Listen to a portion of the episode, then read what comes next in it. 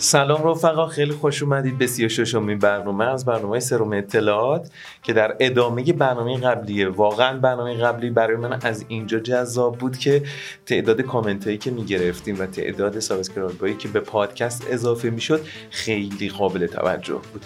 این شد که حالا هم برنامه‌مون بود، هم بیشتر عزممون راسخ شد که ادامه این برنامه داشته باشیم و باز هم برنامه دندانپزشکی ادامه پیدا میکنه.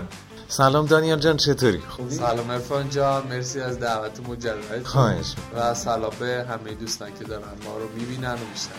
خیلی ممنون بابت برنامه گذاشته، همین که من خودم خیلی چیز یاد گرفتم، هم مخاطبا حالا چه توی آپارات چه توی کست باکس خواسته بودن تشکر کنم بابت اطلاعاتی که دادیم و واقعا تاثیرگذار بود. ببین، بخشی از این که ما یک کاری رو بکنیم و یک موضوعی برامون اجرایی بشه اینه که اصلا علتش رو و اهمیتش رو درک کنیم و واقعا حوزه دندانپزشکی این ضعف وجود داره که حتی توی آموزش عمومی کشور که حالا دبستان باشه، راهنمایی باشه، دبیرستان باشه، ما از نمیدونم خاک حاصل حاصل خیز جلگه های شمال میخونیم تا نمیدونم جمعیتی کشور پاکستان، ولی در مورد دندان و مراقبتایی که بعد براش انجام بدیم آنچنان اطلاعاتی نداریم و خب به نظر من میشه انتگرالو حذف کرد و بجاش دندان پزشکی ها و مسائل مهمی که واسه زندگی فرد انقدر اهمیت داره گذاشت. چند تا سال از برنامه قبلی مونده بود، از اون شروع میکنم و بعدم میرسیم به موضوع برنامه امروز که یک کمی حرف و سخنامون مادرانه تر میشه.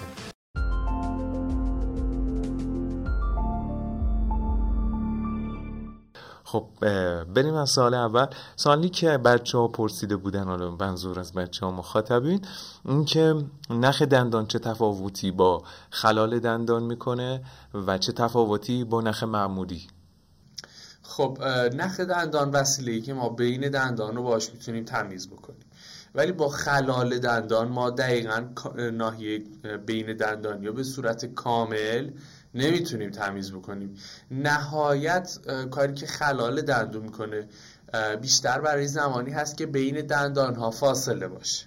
زمانی که بین دندانها فاصله باشه یا فضای باز وجود داشته باشه که اصطلاح علمیشو بهش میگن دیاستم، اون موقع تنها ما میتونیم با خلال دندون اون ناحیه رو تمیز بکنیم. ولی وقتی دندانها به هم دیگه رسیدن و به هم دیگه در تماس با هم دیگه هستن، شما نمیتونی خلال دندون رد بکنید، چون اون قطر و ضخامت که داره خیلی بیشتر از اون فضای اندکیه که بین دندان ها هست. پس این میشه تفاوت بین خلال دندان و نخ دندان که کاربردشون متفاوت هست. و نخ معمولی چی؟ ببینید، نخ دندان خودش انواع مختلفی داره بر حسب ضخامتش. ما نخهای نازک داریم و نخهای ضخیم‌تر که خب هرچی فضای اون دندانها کمتر باشه، دندونها محکمتر به هم چسبیده باشن، نخهای نازک بهتر هست برای که راحت‌تر از بین دندان رد میشه. حتی بعضی از دندانها که خیلی محکمتر به هم چسبیدن، این نخهای دندانی رو آغشته به یک سری موم میکنن به خاطر اینکه روونتر و راحت‌تر این نخ بتونه از اون احسنت آره که بتونه راحت تر از بین اون دندون ها رد بشه.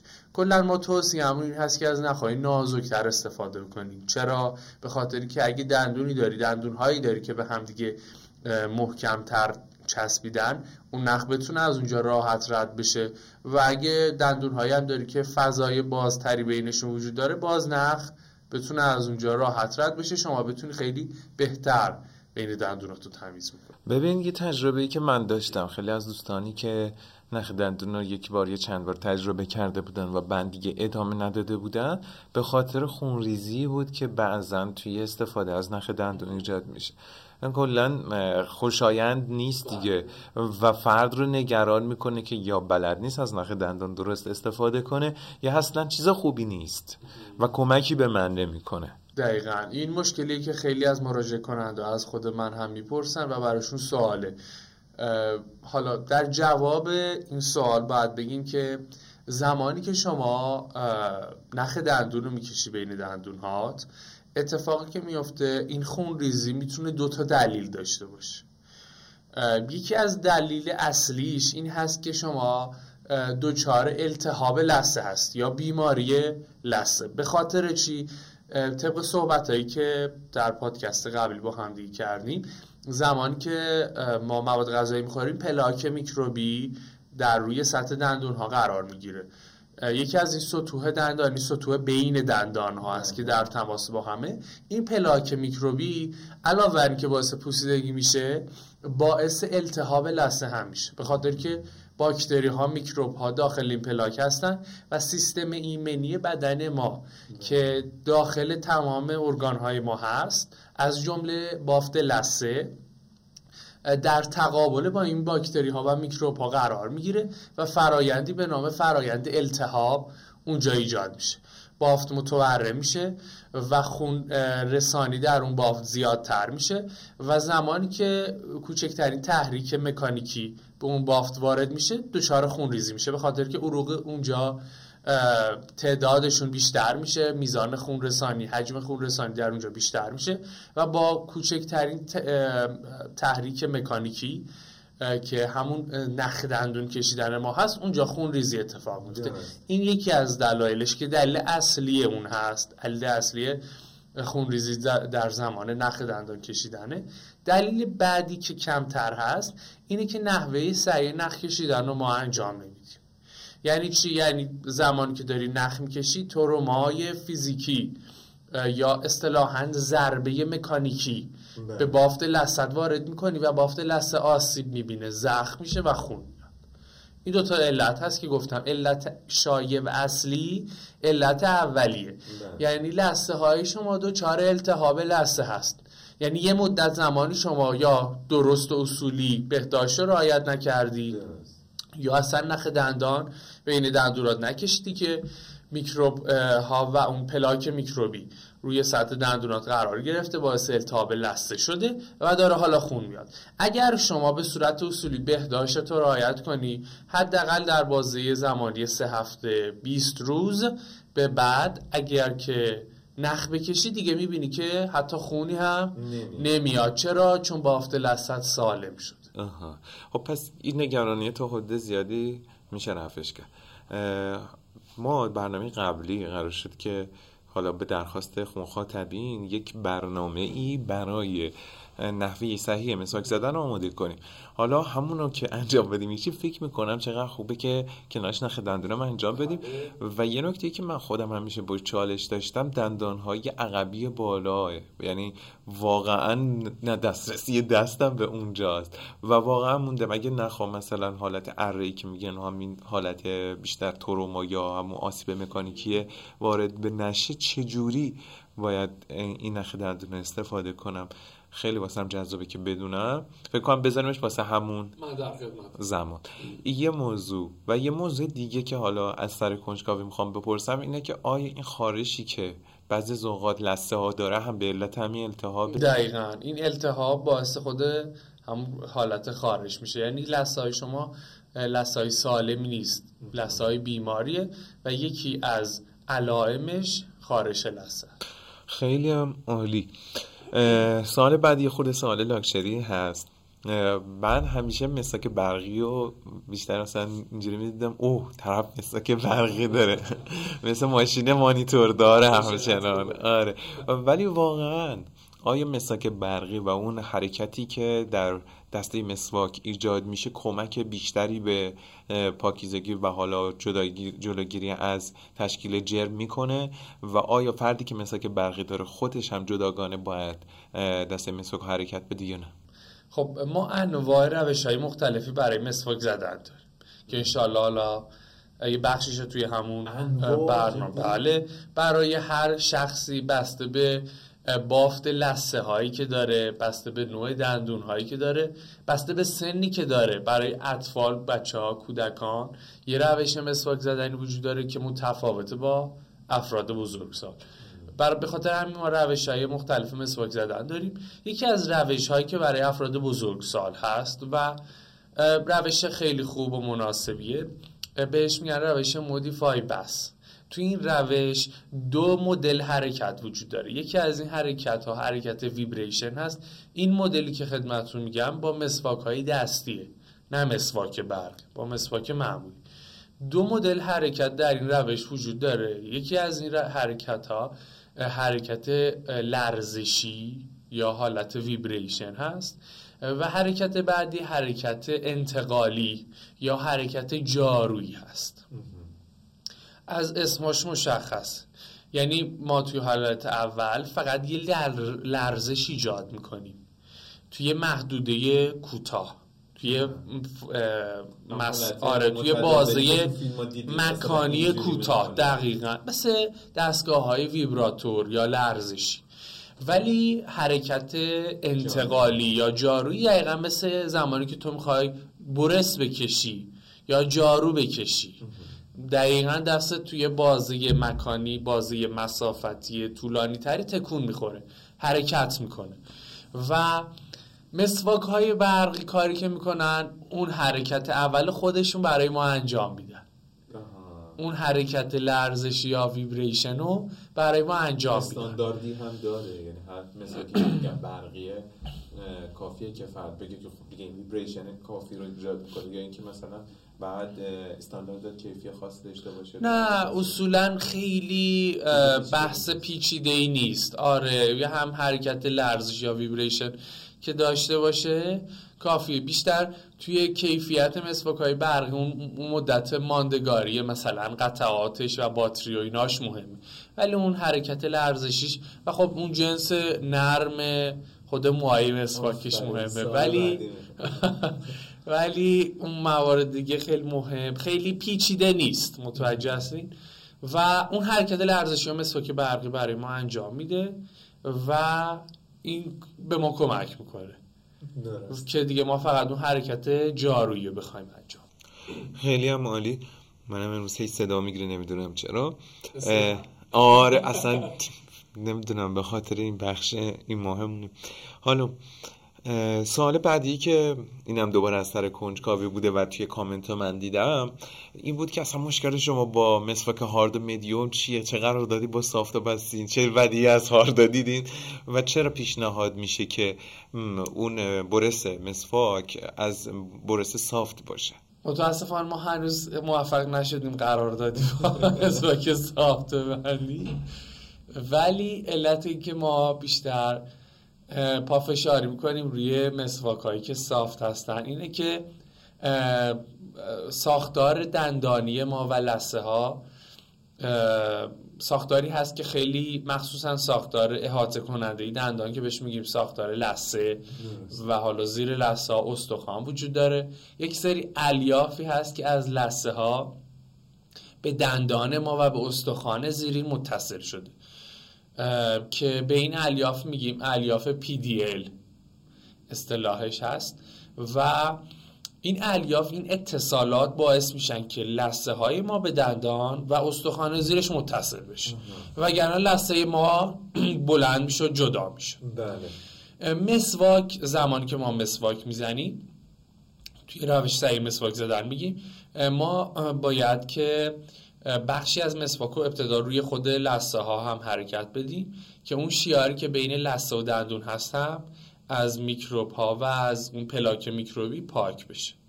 اتفاقی که میفته زمانی که ما مسواک رو روی دندون رو حرکت میدیم، به هر حال هم لثه ما دور دندون هست هم در فضاهای بین دندانی، اگر توی آینه دندان هاتون رو ببینید در فضاهای بین دندانی هم لثه ها ادامه پیدا کرده و اونجا رو پر کرد. وقتی که شما مسواک رو روی دندون ها میکشی، اگر جنس موهای مسواک شما سخت باشه، یعنی مدیوم یا هارد باشه، اتفاقی که میفته اینه که به بافت لثه ها آسیب میزنه، چون بافت لثه ها از جنس بافت نرمه، مثل دندان ها بافت سخت نیست, نیست. اتفاقی که میفته آسیب به بافت لثه میزنه. چه آسیبی؟ یکی از آسیباش تحلیل لثه هست. لثه شما به مرور تحلیل میره. اون اتصالات، اون ساختارهایی که لثه رو به خود دندان و استخوان متصل میکنه با این فشار و نیروی زیاد به مرور از بین میره و لثه شما جدا میشه و به اصطلاح میگیم لثه تحلیل میره، که یه مشکل خیلی بعدی هست. من توی برنامه قبلی گفتم که این اقتصادی نیست که طرف چند تا مسواک بخره و بعد بسنجه حالا با انگشت شانسش ببینه کدومش نره. ولی الان که اینو میگی به نشه مثلا خیلی هم اقتصادیه اگه قرار باشه که لثه، چون تحلیل لثه یکی از مشکلات خیلی شدیده، آره هم شایع هست هم خیلی شدیده و درمانش هم خیلی سخته. باید پیوند لثه انجام بشه اوه. که در خیلی از مواقع امکان پذیر نیست، یعنی هنوز خیلی سخت این پیوند لثه اتفاق میفته. باید شرایط خیلی خاصی وجود داشته باشه، هم درمان هزینه بری هست، هم طول درمان و دوره نقاهتش خیلی طولانیه و برای بیمار خیلی اذیت کننده است. به خاطر همینه که واقعا به صرف است که شما تحقیق بکنی، امتحان بکنی، ببینی کدوم یکی از مسواک ها موهای نرم‌تری داره اون استفاده بکنی. چون که اتفاقی که هست توی حالا مارکت ما توی بازار اینه که مدام شرکت های مختلف مسواک های مختلف واقعا میارن، حالا به جز چند تا برند قدیمی خارجی مخصوصا که وجود دارن که مثلا مسواک هاشونو میارن و خب میتونی سافت و حالا مسواک سافت و نرم اونا رو انتخاب بکنی، ولی حالا برندهای دیگه که هستن مدام اسمشون عوض میشه. بله. و خب نمیشه واقعا گفت مثلا این برند، چون ممکنه اون برند دیگه اصلا وارد نشه ده. یا تو تولید نشه حتی توی کشور. به خاطر همین بهتر خودتون امتحان بکنید و کار زیاد سختی نیست. ما کار تبلیغاتی نمی‌کنیم. آره ما کار تبلیغ. من میخوام اسم ببرم ولی چون هنوز قرارداد نبستیم نمی‌تونم. زود لطفاً تا برنامه بعدی زودتر شنگاه. آره. دیگه مشکلات هم حل بشه، مردمم راحت بتونیم به, به شماره که این زیر تایپ میشه لطفاً پیام بدین جهت اسپانسرینگ. دانیال جان یه سوال، من از بچه دندونپزشکی شنیدم که افرادی که سیگاری هستن تازه بعد از مسواک هارد استفاده کنن، این درسته؟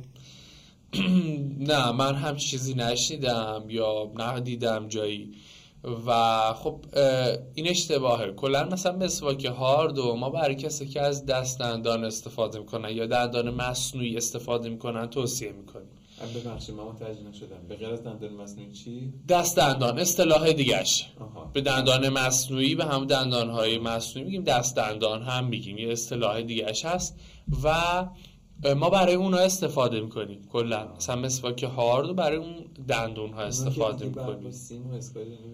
آره ببین اون کسایی شاید اون موردی که شما شنیدید به این خاطری که میگن دندون هاشون سیاه میشه و مثلا از مسواک هارد استفاده کن که اون استین ها، اون لکه های سیاهی که رو دندون ها هست پاک بشه، در صورتی که نه تنها پاک نمیشه با این کار بلکه آسیب بافت لثه میزنه و باعث تعلیل لثه میشه. درست. خیلی هم عالی. وارد موضوع برنامه امروزمون میشیم. ما امروز قراره که از دندانهای شیری شروع کنیم و شاید اولین برخورد ما با دندان، یعنی حالا مطمئن خودمون که یادمون نمیاد ولی پدر مادرامون خیلی ذوقش کردن اول دندانو که دیدن اینو بچه‌مون دندون در آورده. از این صحبت ها یک چیزی که ما به عنوان شکایت میشنیدیم همین لکه های دندانی در بچهای شیرخواره و خب حالا توصیه که ما توی بخش اطفال به همون میکردن مثلا صحبت از این بود که دیگه کم کم بچه ها رو از شیر دادن شبانه جدا کنید و در طول روز باشه. نمیدونم حالا از لحاظ دندان پزشکی به چه شکلی پیش میره ولی حداقل توصیه‌ای که گویا برای مراقبت راحت تر دندان بود یه همچین شکلی بود. میشه برامون بگی از منظر دندان پزشکی چه شکلی باید این مراقبت اتفاق بیفته که حالا پوسیدگی دندان شیری توی سن ابتدایی تولد رخ نده؟ خب ببینید دندان‌های شیری دیگه تقریبا از سن شش ماهگی شروع می‌کنن به رویش. دندان‌های فک پایین، دندان‌های جلویی فک پایین هست اولین دندان‌ها که اصولا رویش پیدا می‌کنن در حوالی سن شش ماهگی به بعد. خب اتفاقی میفته بچه توی این سن در سن رشد و تکامل نیاز به مواد غذایی زیادی داره، مخصوصا شیر مادر بله. و خب حالا به هر حال بعضی از بچه ها چندین نوبت در طول شبانه روز نیاز به آره شیر دارن و شیرخوار هستن. دو ساعت باشه بعد کمش باشه. احسن، همون تعداد زیاده و خب تو بازه شبانه هم ممکنه اتفاق بیفت و خب برای رشد تکامل بچه تغذیه خیلی مهمه و شاید نشه گفت که شما شیر شبانه رو قطع بکنی. اگر که بشه جایگزینش کرد با شیری که حالا در طول روز به بچه داده بشه، که اینو باید خود متخصص اطفال، متخصص پزشکی اطفال تشخیص بده اگر امکانش باشه. ولی اگر امکان نبود هم موردی و مشکلی نداره، چرا که خیلی راحت اون والدین میتونن با رعایت بهداشت دندانی اون کودک جلوگیری کنن از سرعت پوسیدگی ها و متوقفش کنن. به چه صورت؟ به این صورت که با یک دستمال تمیز و خیس داخل انگشتشون بکنن و با انگشتشون و با اون دستمال روی سطح دندان ها بکشن، از داخل و خارج و روی دندان، و تمیز بکنن که اون شیر و مواد غذایی که اون بچه خورده روی دندان ها نمانه. وقتی روی دندون ها نمونه، اتفاقی میفته اون پوسیدگی ها ایجاد نمیشن، اون پلاک میکروبی دیگه رو سطح دندانش نیست که بخواد باعث شروع فرآیند پوسیدگی بشه. یه فاصله کوتاه بگیریم بیایم تا در مورد قطره آهن و بقیه مسائل صحبت کنیم. باشه، من در خدمتتونم.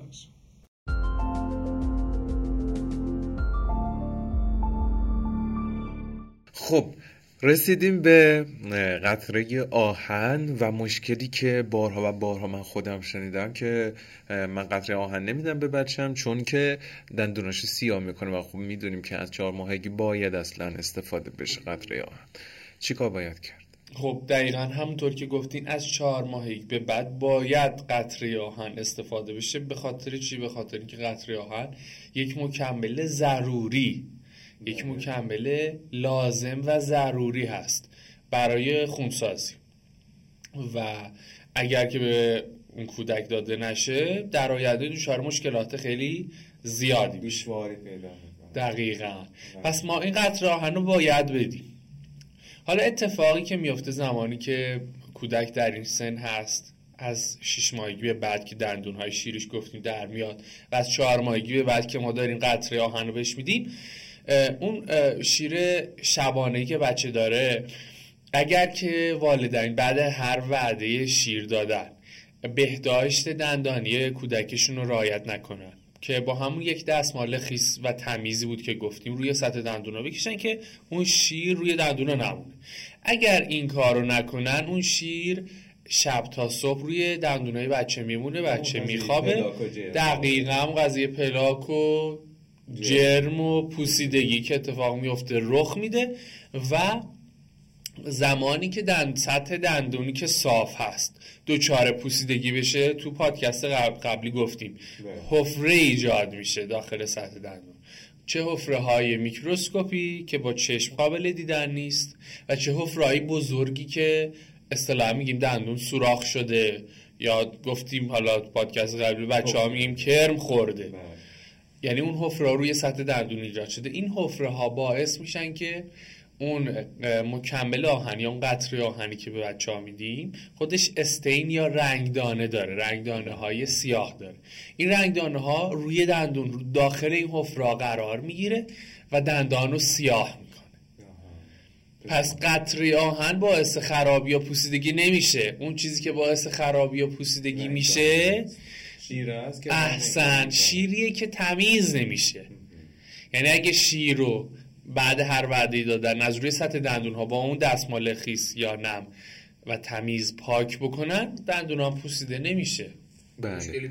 و آیا قبل از قبل و بعد از قطره آهن شستشو لازم داره دندان ها؟ ببینید به هر حال بچه‌تون زمان مواد و مایعات و اینا میخوره دیگه، ولی اونقدر نیاز نیست که شستشو داده بشه، به خاطر گفتیم قطره آهن به خودی خود کاری نمیکنه. آره اگر که دندانها پوسیده بشن، چه حالا بشوری چه نشوری، اون قطره رو وقتی مصرف میکنه اون رنگدانهاش رو سطح دندونش میمونه و کلن باید شستشو داده بشه دیگه. اون بهداشت باید مدام در طول روز آره بعد وعده‌های غذایی برای بچه انجام بشه. حداقل دو مرتبه رو باید انجام بدین، دو و سه بار. و وقتی خب هر ماده غذایی میخوره شستشو بدین، عادتا مشکل پیش نمیاد، میتونیم بعد قطره‌های آهنمون شستشو روی سطح دندون رو داشته باشه. درست. جالبه که متخصصای اطفال یه قطره‌های آهنی هم بود که خارج بو اونا رو میدادن، اونا هم جلوگیری میکرد از این رنگ دانه. ممکنه آره رنگ دانه‌های کمتری داشته باشه یا نداشته باشه. آره. خب برسیم یه موضوع مهمتر. ببین وقتی که میگیم دندان شیری، خب چیزی که تو ذهن اکثر پدر و مادرها هست اینه که دندانش که دائمی نیست، دندان موقتیه که قراره رویش مجدد براش اتفاق بیفته. و اینکه بچه‌ها خیلی سرسختن توی مراقبت‌های دندانی، سست میکنه مامان باباها رو توی مراقبت از دندان‌های شیری. یه چیز خاطره که الان یادم اومد، ماه پیش که ما طب اورژانس بودیم یه بچه‌ای پشت یه اسب قرار گرفته و اسب لگد زده بود. بعد ما عکس فک این دنداناش رو، که یعنی عکس دندان‌ها و فک رو گرفتیم ببینیم شکستگی داره یا نه، خیلی بود دندانا. و این پشت هم قرار گرفتن دندان‌ها من عجیب به این فکر فرو برد که آیا مراقبت از دندان‌های شیری تأثیرای در آینده دندان‌های دائمی هم داره یا نداره. و الان میخوام به یک جنبندی کلی برسم از این پرسش که سخت مراقبت از دندان‌های اطفال. و خب ببین اصلا ما تایمای مراقبتیمون هم مثلا قبل خوابه. خب قبل خواب آدم خستگیش بیشتر از هر زمان دیگه است و هم بچه‌ها هم پدر و مادرها اینه که سخته. چقدر اهمیت داره؟ آیا ایگنورش کنیم، نادیدش بگیریم یا اینکه خیلی جدیش بگیریم؟ خب ببینین بریم سراغ این که اهمیت دندونای شیری چی؟ مگه بعد از اونا دندونای دائمی در نمیاد، درسته؟ بله. چرا دندون‌های دائمی بعد از رویش دندان‌های شیری در میان، ولی بلافاصله بعد از اونها نیست. ما از سن شش ماهگی دندون‌های شیری رو داخل دهانمون شروع می‌کنن به رویش پیدا کردن و تا چندین سال بعد تکمیل میشه دندون‌های شیری داخل دهان ما.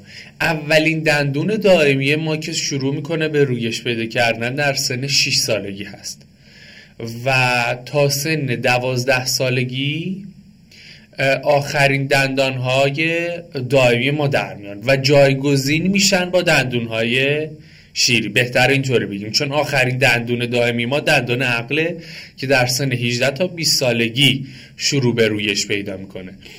پس بهتره اینطوری بگیم که در سن دوازده سالگی آخرین دندان‌های شیری ما دیگه میافتن، خارج میشن و با دندان‌های دائمی جایگزین میشن. یعنی دوازده سالگی به بعد به طور کلی دندان شیری دیگه داخل دهان ما وجود نداره. خب پس یک سری از این دندان‌های شیری در سن یازده دوازده سالگی خارج میشن و دندون دائمی زیرشون در میاد. اگر زودتر خارج بشن چه اتفاقی میفته؟ اتفاقی که میفته و مشکلی که پیش میاد اینه که دندون‌های دائمی که در اومدن، چون به هر حال یه سری از دندون‌های دائمی گفتم از شش سالگی ما دندون‌های دائمیمون شروع می‌کنن به رویش پیدا کردن دیگه تا دوازده سالگی و دیگه دندون عقلم هجده الی بیست سالگی در میاد. اتفاقی که میفته اگر دندان‌های شیری زودتر از زمان موعدشون خارج بشن، دندان‌های دائمی دیگه‌ای که رویش پیدا کردن میان و این فضا رو پر میکنن. این فضا قرار بوده با چی پر بشه؟ با همون دندون دائمی که زیر اون دندون شیری بوده که در زمان موعد خودش دندون شیری بیفته یا خارج بشه و دندون دائمیش رویش پیدا کنه، باید پر میشده. نباید دندون دائمی مجاور دندون دائمی مجاور کج میشه و میاد و این فضا رو پر میکنه و ممانعت میکنه، جلوگیری میکنه از اون دندون دائمی زیرین. اون دندون دائمی زیرین یا در نمیاد و به صورت نهفته داخل فک باقی میمونه یا کج در میاد، یعنی تو اون مسیر خودش دیگه نمیتونه رویش پیدا کنه. از سمت خارج استخوان یا داخل استخوان به سمت زبان میزنه بیرون و رویششو ادامه میده و اتفاقی که میفته دندونها نامرتب میشن در بزرگسالی و اون شخص نیازمند درمان‌های ارتودنسی هست. و اتفاقا سه تا تاپیک بعدیمون توی این سوال بحث شد. یعنی ما حالا قراره در خصوص دندان عقد، دندان نهفته و به هم ریختگی دندان‌ها نامرتب بودنشون صحبت کنیم. بذار از اینجا شروع کنیم. دندان عقل یک اسم جالبی داره. خب آیا این با سیر تکاملی انسان و اون کلمه عقل نشون دهنده یک اتفاقیه که در طول زمان افتاده، یا اینکه به خاطر سن هجده سالگی و بحثایی مثل رنگگیری یا اینا که مطرح میکنن و به این مسائل مرتبطه؟ بیشتر با اون مورد دوم هست، احتمالاً به این خاطر که تو سنهای بالاترین دندون رویش پیدا میکنه، یعنی هجده تا بیست سالگی هست. به همین خاطر اسم دندان عقل رو روش گذاشتن، به این دلیل که شاید اون شخص از لحاظ فکری و عقلی دیگه بالغ شده. بعد و چرا برای بعضی ها اینقدر درد سر داره این دندان عقل، ولی برای بعضی ها یه دندان نمکی خوشگل انتهای فکشونه؟ زمانی برای شخصی درد سر ایجاد میکنه دندان عقل که فضای کافی برای رویشش وجود نداشته, نداشته باشه، مشابه هم قضیه که توی دندونهای شیری و دائمی داشتیم میگفتیم. اگر که فضا وجود نداشته باشه بنا به دلایل مختلفی، یا جلوگیری بشه از رویشش، مانعی جلوی راه رویش دندان عقل وجود داشته باشه، این دندان نمیتونه رویش پیدا کنه یا نیمی از اون رویش پیدا میکنه، یا وقتی رویش پیدا کرد به خاطر اینکه فضای کافی وجود نداره دور و برش، اصطلاحاً ما میگیم بافت لثه‌ای چسبنده کافی در اطرافش، زودتر دچار پوسیدگی میشه، زودتر دچار خرابی میشه. زمانی که نیمه نهفته باشه به هر حال مشکلاتی ایجاد میکنه و مجبور هستیم که اونو خارجش بکنیم، یا زمانی که نهفته باشه باید خارج بشه. حالا علتش چیه؟ به خاطر اینه که بشر و انسان در طول سیر تکاملی که داشته، ما در ابتدایی که پا به این کره خاکی گذاشتیم از غذاهای خام و سفت استفاده میکردیم و نیازمند دندانهای با سایز درشتر، استخوان فک بزرگتر، درشتر و قوی تری داشتیم. به مرور که ما با آتش آشنا شدیم و از خامخواری خارج شدیم و غذاها رو میپختیم با آتش روی شعله، غذاها نرمتر میشد و اونها رو مصرف میکردیم. در طی این سیر تکاملی ما دیگه نیاز به دندانهای با سایز درشتر، استخوان فک بزرگتر و قویتری نداشتیم و در قوانین تکاملی گفته میشه زمانی که شما از یک ارگان، از یک اندامت کمتر استفاده کنی، اون تحلیل میره، اون کوچیک میشه و کم کم از بین میره در نسل‌های بعدی.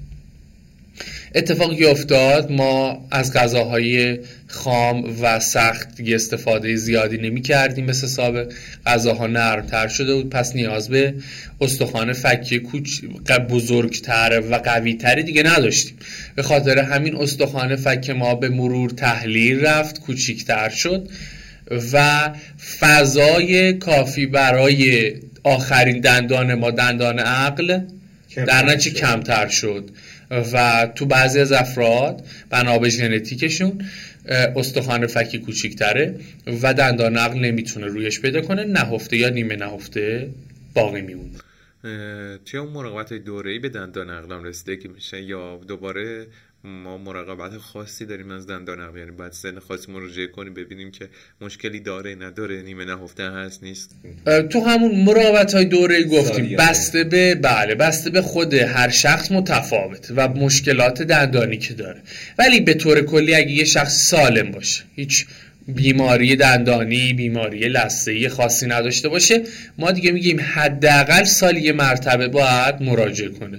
وقتی سال یه مرتبه مراجعه میکنه، بیاد توی سن هجده نوزده سالگی عکس رادیولوژی از دندانش گرفته میشه و دندانهای عقلم تو همون سن مشخص میشه، مشاهده میشه و تا سن ما میگیم بیست بیست و دو سالگی فالو میشه، پیگیری میشه که اگر دندانهای عقل رویش پیدا کرد که مشکلی باهاش نداریم، ولی اگه نتونست رویش پیدا کنه به دلیل کمبود فضا باید خارج بشه. یه چیز جالب دندانای نهفته است، واژه‌ای که برای خود من به شکل اینجوری معنی داشت که یک دندان اضافه تر، ولی خب صحبتی که قبل از برنامه داشتیم نه اینطور نیست و در حقیقت فضای کافی گویا برای دندانی که قراره در جای خودش قرار بگیره نیست و به این شکل اتفاق میفته. یه خورده برام بازش کن، یعنی برامون راحت تر کن درک این موضوع رو. چرا دندان در جای خودش نیست؟ بعد چرا اونجا میتونه یک جایگاهی در ساختار سینه فکتش باشه، این همه مشکل ایجاد کنه و جراحی مسائل. خب ببینید دندان‌ها زمانی که میخوان رویش پیدا کنن داخل استخوان فک یک جوانه دندانی ما داریم. این جوانه دندانی شروع میکنه به رشد و تکامل، ساختار تاج ایجاد میشه، بعد از ساختار تاج ساختار ریشه تشکیل میشه. به مرور که این ساختار ریشه تشکیل میشه مثل یک گیاهی که شما یک دانه رو میذارید توی خاک، ابتدا چه اتفاق میفته؟ ساختارهای برگ و ساقه و ساختارهای ریشه تشکیل میشه. وقتی ساختارهای ریشه تشکیل میشه این اتفاق میفته برای دندان. اون ساختارهای ریشه که تشکیل میشه باعث میشه این تاج بیاد بیرون. درست. ساختارهای ریشه تشکیل میشه، ساختار تاج دندان میاد به سمت بیرون و اصطلاحاً بافت استخوانی رو خارج میکنه، بافت لثه‌ای رو میشکافه و میاد بیرون. سر تاج دندون میاد بیرون، رشد پیدا میکنه. هر عاملی که باعث بشه این فضا برای رویش این دندان وجود نداشته باشه، جلوگیری بشه ازش یا اون رویش تکمیل شدن و رشد ساختار ریشه متوقف بشه، باعث میشه اون دندون توی استخوان فک باقی بمونه. باقی بمونه. پس جایگاه اولیه دندانهای ما داخل استخوانه به صورت یک جوانه دندانیه که بعد با فرایند رشد و تکامل از داخل استخوان اون دندون میاد بیرون و خارج میشه. پس اه اه هر عاملی که جلوگیری کنه از رویش این یا این مسیر رو مسدود بکنه باعث میشه اون دندون نهفته بده. درست. اگر که یک نفر چه چیزی داشته باشه بعد به دندان نهفته شک کنه یا اینکه آیا تو هم مراقبت‌های دوره‌ای کشف میشه و توی چه مرحله قابلیت پیشگیری داره، درمانش آیا صرفا جراحی کشیدن یعنی فرد دیگه اون دندان رو از دست میده یا میشه به شکلی هدایتش کرد؟ ما تو درمان‌های دوره‌ای، معاینات دوره‌ای میتونی دندان‌های نهفته و ما بقیه مشکلات که داخل دندان‌ها، داخل استخوان، داخل لثه‌ها وجود داره رو بفهم. کلا ساختار دهان و دندانو تو معاینات دوره‌ای میشه فهمید، چون خیلی از مشکلات هیچ علامت خاصی نداره که خود بیمار متوجه بشه. خیلی از دندان‌های آره خیلی از دندان‌ها هست به صورت نهفته است، تا چندین سال حتی تا آخر عمر اون شخص اصلاً متوجهش نمیشه، ولی کافی یک عکس از دندان‌ها بگیره، توی اون عکس اون درمانگر میتونه متوجهش بشه که این دندان نهفته رو شما دارید. چطوری میتونی پیشگیری بکنیم از اینکه دندان‌ها نهفته نشه؟ باز ما همون معاینات دوره‌ای، در طی معاینات دوره‌ای اگر که نیاز باشه به درمان‌های ارتودنسی برای اینکه اون فضاها باز بشه برای دندان‌ها که دندان زیرین که داره رشد و تکامل پیدا میکنه بتونه کامل رشد کنه، این اتفاق میفته. اگر که دندانی باشه که فضای کافی داشته باشه، حالا مثلا به خاطر دلایل دیگه، ریشه های دندان های مجاور یا دلایل دیگه، ساختارهای دیگه نتونه رویش پیدا بکنه، با درمان های مثلا مثلا ارتودنسی و جراحی میتونن اونو آره در مسیر دیگه ای منتقلش بکنن که از نهفتگی اون دندون جلوگیری بشه. این هم نحوه مدیریتش هست. بله. و موضوع آخری که توی این برنامه قراره بهش بپردازیم، موضوعات زیاده تو عالم دندانپزشکی، همونطور که برنامه قبلا هم گفتم و حتی همین الان خبر بدم که برنامه بعدیمون در خصوص مسائل زیبایی دندانه. حالا موضوع آخری که توی این برنامه قراره بهش بپردازیم اینه که یکی از عواملی که هم در سلامت دندان، چیزی که تا الان توی این برنامه بهش رسیدیم، و هم در زیبایی دندان موثره، مرتب بودن دندان هاست. و این چالش و این فکر همیشه برای ما از چرا دندانای کسی نامرتبه، یا عقب و جلوه، یا ترتیبش از شکل کنار هم قرار گرفتنشون درست به نظر نمیاد. یعنی در نگاه ماکروسکوپی همین شکلی که ما از رو به رو به فرد داریم هم این رو میتونیم متوجه بشیم، نیاز به بررسی خاصی نداره. چه اتفاقی میفته این رخ میده؟ حالا فکر کنم چند دلایلش همین مسائلی بود که تا حال ذکر شد و اینکه همون یه خورده بیشتر مدیریتش رو برام باز کن. ممنون. خواهش میکنم. خب یک علت نداره اینکه دندان ها نامرتب رویش پیدا بکنه، چندین علت وجود داره. میشه گفت یکی از علت‌های اساسی و اصلیش بحث ژنتیکی است. یعنی اون جوانه‌های دندانی در چه محلی و در چه جایگاهی قرار بگیرن، در چه جهتی شروع کنن به رویش، که اینها همه وابسته به ژنتیک اون شخص است، که اون سلول‌ها در چه جایگاهی از استخوان فک با چه جهتی بیان بشن اون ژن‌ها، ژن‌های جوانه دندانی، و شروع بکنن به رشد و تکامل و تکثیر سلولی و بعد در چه جهتی رویش پیدا کنن. پس یکی از علت‌های اصلیش میشه گفت چیه؟ ژنتیکی. علت‌های دیگه‌اش که گفتیم، اگر که دندانهای شیری زودتر از موعد مورد نظر خارج بشن، باعث میشه دندانهای دائمی که رویش پیدا کردن منحرف, منحرف بشن به سمت اون فضای خالی که اون دندان جای اون دندون شیری قبلی بود که کشیده شده، و باعث بشن که اون دندون دائمی زیر اون دندان شیری نتونه رویش پیدا کنه، یا اگه رویش پیدا میکنه در یک مسیر دیگه رویش پیدا کنه، کج بشه، از مسیر خودش منحرف بشه. به این صورت، به این توالی اکثر دندون‌ها دچار نامرتبی میشن، چون دیگه در مسیر و در جایگاه خودشون رویش پیدا نکردن. این هم یکی دیگه از علت‌هایی که میتونه باعث نامرتبی دندان‌ها بشه. و درمانش، درمان همه نامرتبی‌های دندانی از خفیف تا متوسط و تا شدید، چون دسته‌بندی‌های مختلفی وجود داره. بعضی از افراد فقط یکی دو تا دندونشون نامرتبه، مثلا یکی دو میلیمتر منحرف شده از قوس اصلی دندانی.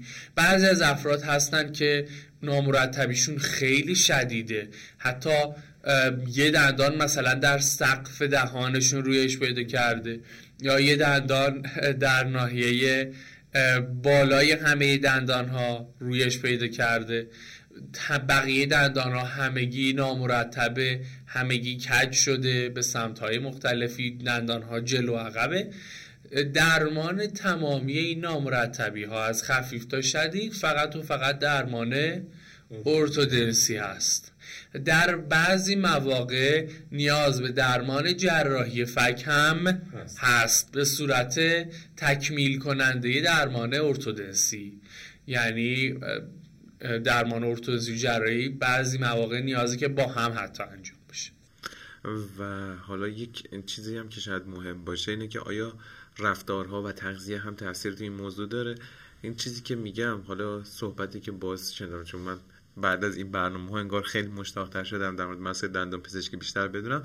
اوپن بایت گفته میشه فکر کنم، اگر مثلا بچه کوچیک همچنان به مکیدن انگشت ادامه بده، مکیدن پستانک ادامه بده، باعث ایجاد اوپن بایت میشه. آها، حالا من مثلا از گفتن این واژه میخواستم به همین ویژگی رفتاری برسم. حالا اینکه یک موضوع تخصصیه که شاید اصلا توی این مرحله از پادکست گفتنش خیلی لزومی نداره، ولی آیا رفتارها و تغذیه تأثیری میتونه داشته باشه روی ما؟ رفتارها تأثیر زیادی میتونه داشته باشه، ولی تغذیه تأثیر آنچنانی اصولا نداره در نامرتبی دندانها، ولی رفتارها تأثیر داره. مثل همین ادامه دادن مکیدن پستانک یا ادامه دادن مکیدن انگشت در بچه ها وقتی که سنشون بیشتر میشه دیگه، اون دندونهای دائمیش رویش پیدا میکنن یا دارن رویش پیدا میکنن.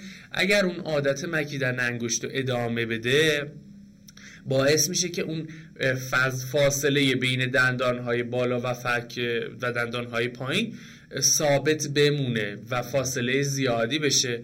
اصطلاحاً وقتی دندوناش رو هم میذاره باز هست بین دندانهای بالا و پایین، که به این حالت میگیم، به این مشکل میگیم مشکل اوپن بایت دلست. یا باز بودن دندانهای فک بالا و پایین نسبت.